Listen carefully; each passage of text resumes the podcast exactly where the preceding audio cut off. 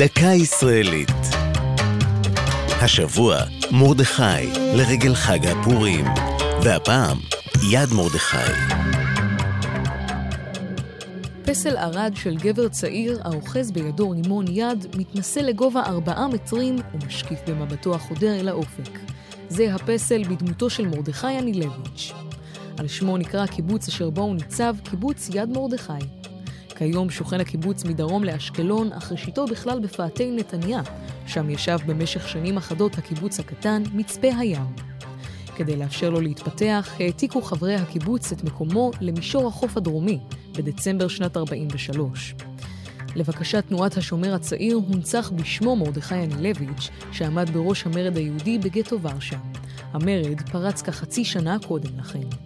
בתוכנית החלוקה הוקצתה אדמת יד מרדכי למדינה הערבית העתידית, ולאחר הכרזת העצמאות תקף צבא מצרים את הקיבוץ.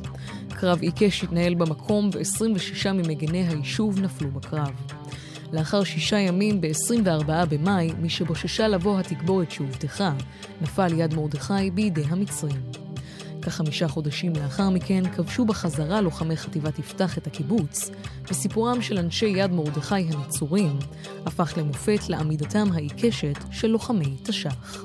זו הייתה דקה ישראלית על יד מרדכי. כתב יואב אונגר, ייעוץ אילן מאירי, עורך ליאור פרידמן.